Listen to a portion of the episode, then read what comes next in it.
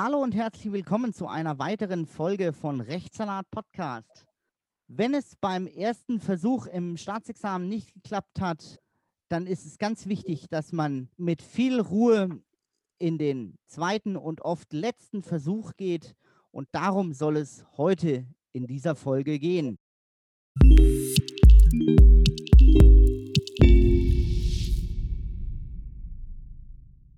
Heute habe ich wieder mal zwei Gäste bei mir zum wiederholten Male. Philipp Mollenhauer von Staatsexamenplan B und die liebe Kim. Hallo, ihr beiden.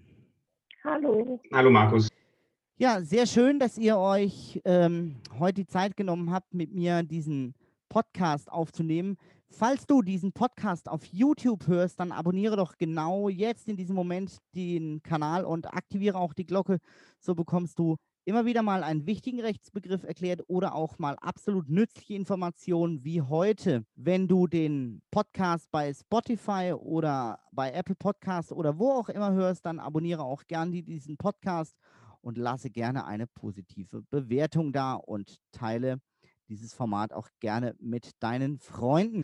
So, nun starten wir aber in die heutige Folge. Ja, wie ich eingangs erwähnt habe, geht es ja heute darum, Beruhigung für den zweiten und letzten Versuch. Und mit dem heutigen Gast, der Kim, sitze ich tatsächlich fast im gleichen Boot, kann man sagen. Denn auch ich habe kürzlich mein Examen geschrieben und warte jetzt auf die Ergebnisse meines Erstversuchs. Und naja, wenn man jetzt den ersten Versuch geschrieben hat und es dann doch halt nicht geklappt hat, wie es der Kim ja leider erging, ähm, dann ist es ganz wichtig, dass man mit viel Ruhe und Gelassenheit in den Zweitversuch startet. Und darum soll es heute in dieser Folge gehen. Zunächst möchte ich mal an dich, liebe Kim, die Frage richten, wie erging es dir denn so in deinem Studium und wie verlief es? Und wenn du magst, auch wo hast du denn studiert? Ja, also ich habe in Bielefeld studiert ich bin ganz gut durchs Grund- und Hauptstudium gekommen, habe alle Klausuren geschrieben, die ich schreiben musste, habe auch so gut wie alles bestanden. Ähm, dann habe ich den Schwerpunkt gemacht und bin anschließend in die Examensvorbereitung gegangen. Dafür war ich bei einem privaten Anbieter im Repetitorium ein Jahr.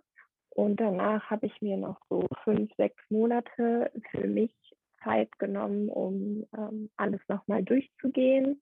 Habe mich dann für den ersten Versuch angemeldet und den ersten Versuch geschrieben. Wie war denn für dich so die Klausurphase im ersten Versuch? Ist es bei euch in Bielefeld auch so, dass ihr sechs Klausuren habt? Genau, wir schreiben sechs Klausuren in zwei Wochen. Ich bin nicht mit einem guten Gefühl in die Klausurenphase gegangen. Also ich habe im Mai 2019 geschrieben, habe mich im Januar angemeldet für das erste Examen, habe dann relativ schnell gemerkt, okay, ich bin absolut noch nicht so weit, auch wenn es eigentlich normal ist, dass man sich ein halbes Jahr nach dem Repetitorium nochmal Zeit nimmt, um alles für sich durchzugehen, bin ich trotzdem noch nicht so weit. Ich brauche noch Zeit. Ähm, aber gut, dann war ich angemeldet und habe mich eigentlich auch gefreut, dass es vorbeigeht und ich wollte auch eigentlich so schnell wie möglich hinter mich bringen. Kenne ich, fühl voll mit dir. Ja, so zwei Monate vorher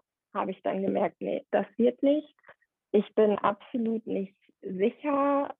Ich traue mir das auch noch gar nicht zu. Ich fühle mich noch nicht bereit. Bin dann dennoch im Mai ins Examen gegangen, habe die Klausuren geschrieben, stand aber völlig neben mir. Also ich habe mich da sehr reingesteigert, war nach jeder einzelnen Klausur zu Hause ziemlich fertig, was auch mein eigener Fehler war, habe aber trotzdem alles durchgezogen, bis zum Ende durchgehalten. Cool. Wusste hinterher aber, das ist nichts geworden. Also eigentlich kann man bei uns im Studium ja nie sagen, was richtig ist, was falsch ist, ob es gut geklappt hat oder nicht. Aber allein durch meinen körperlichen und auch psychischen Zustand ähm, habe ich gemerkt, dass es einfach in die Hose gegangen ist, weil ich saß teilweise in den Klausuren wirklich mit einem Blackout. Das habe ich zuvor auch noch nicht so erlebt. Ich habe mich nach jeder einzelnen Klausur zu Hause einfach total verrückt gemacht, habe darüber nachgedacht. Mir ist eingefallen, was ich falsch gemacht habe, hätte besser machen können, was ich vielleicht vergessen habe. Und im Nachhinein kann man nur sagen, dass das überhaupt nichts bringt, weil man lernt so viel und abgefragt am Ende wird nur ein Bruchteil davon und man kann sich überhaupt nicht darauf einstellen, was abgefragt wird.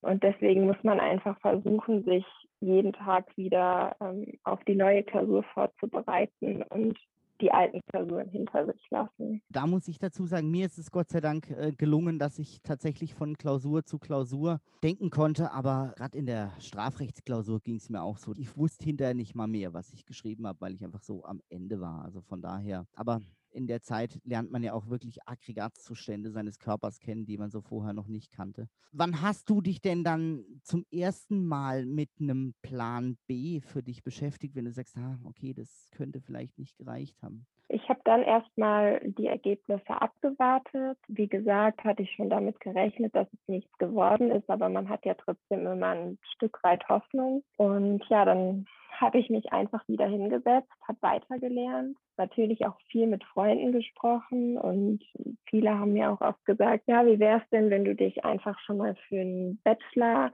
einschreibst, sodass du einen Plan B hast und da dann weitermachen kannst, falls es nicht werden würde. Und ich habe immer gesagt, ach, ich ziehe das jetzt durch, das wird schon ähm, und dachte, damit komme ich dann auch durch bis ans Ende. Aber dann saß ich eben einen Sonntag zu Hause. Ich habe immer sonntags frei gemacht. Super. und gemacht. hatte dann natürlich auch viel Zeit zum Nachdenken, habe mich dann wieder verrückt gemacht und war auch wirklich fertig und dachte, okay, was ist, wenn das jetzt nichts wird? Hatte Angst, was in Zukunft auf mich zukommt, was ich dann machen soll und habe dann angefangen zu googeln und bin dann immer wieder auf die Aussagen gestoßen, die man auch im Studium immer öfter mitbekommen hat, dass man, wenn man endgültig durch Staatsexamen durchgefallen ist, für alles, was mit Recht zu tun hat, gesperrt ist. Und das ist einfach nicht so. Das habe ich jetzt durch Staatsexamen Plan B auch kennengelernt.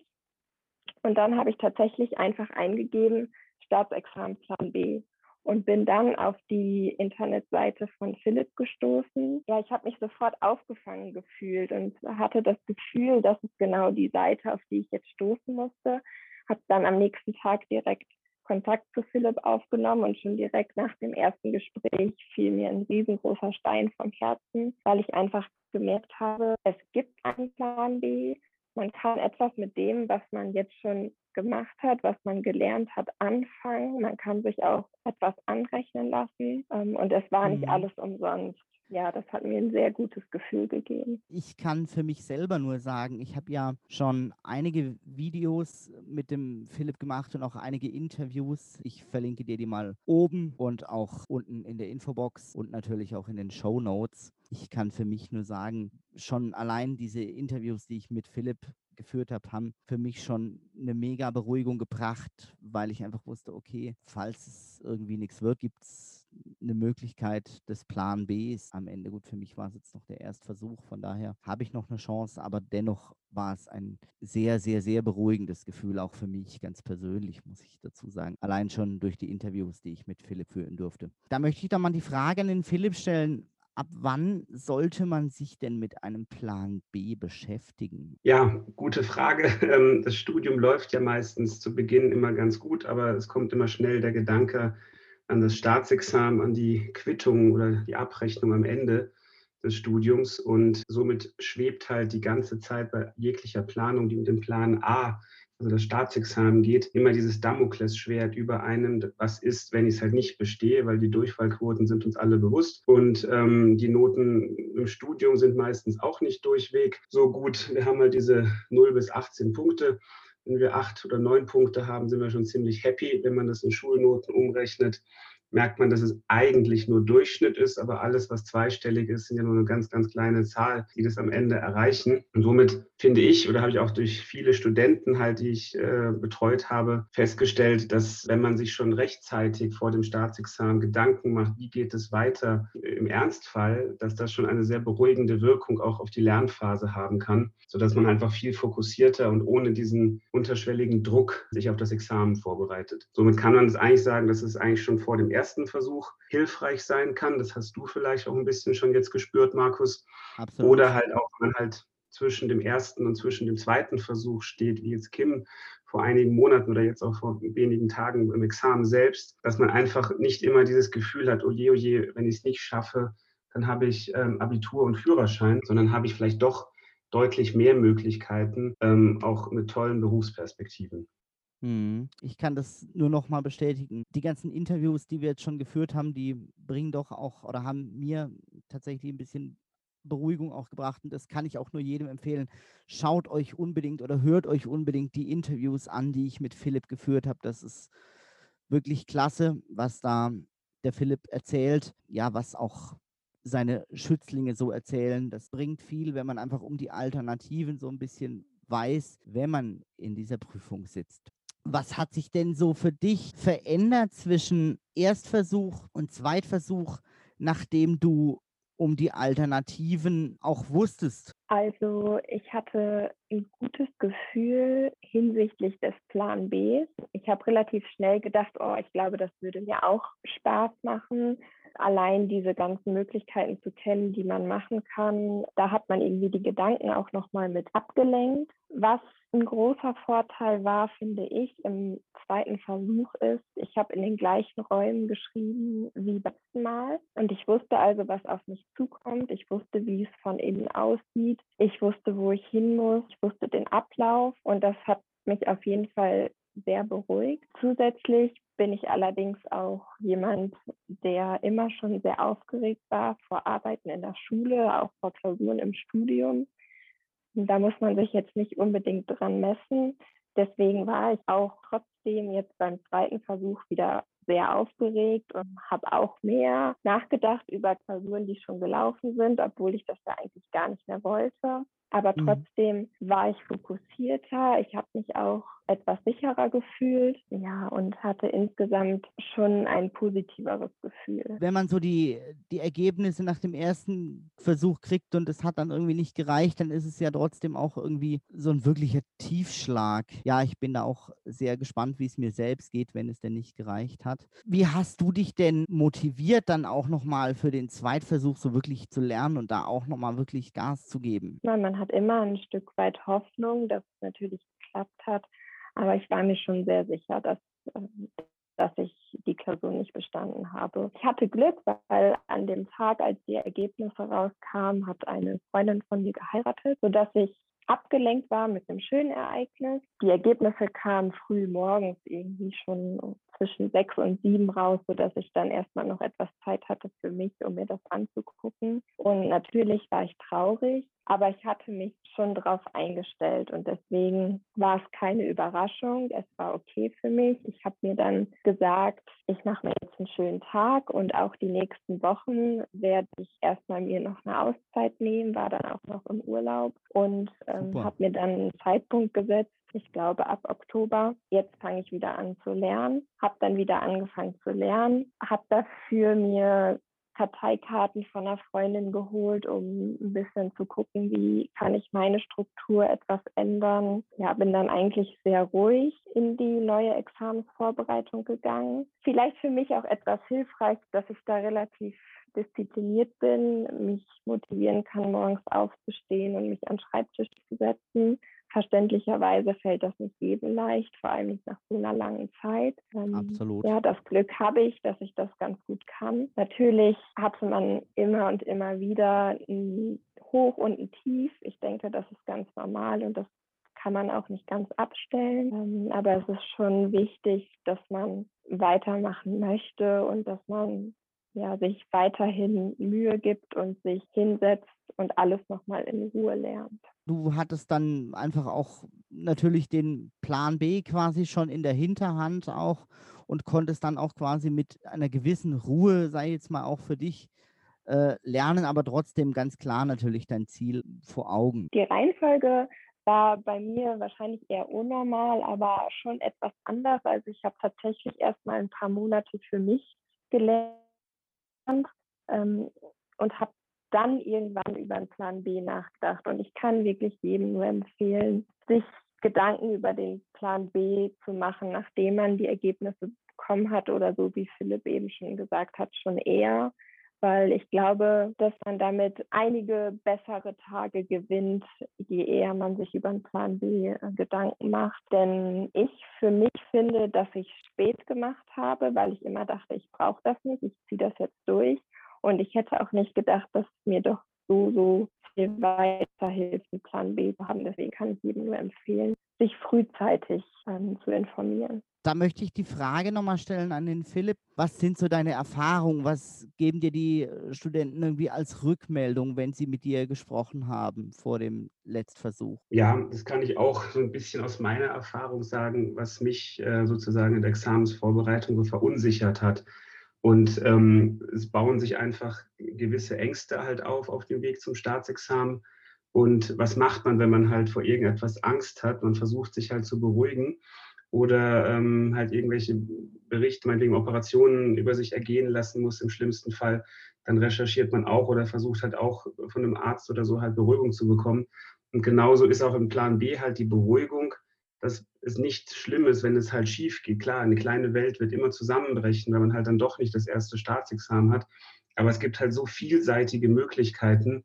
Und wenn man dann sieht, dass man doch noch in die Berufsbereiche kommen kann, die man sich ursprünglich mit dem ersten Staatsexamen halt vorgestellt hat, dann nimmt es halt einem diese Angst und dann ist man auch wieder kreativer in der Lernphase.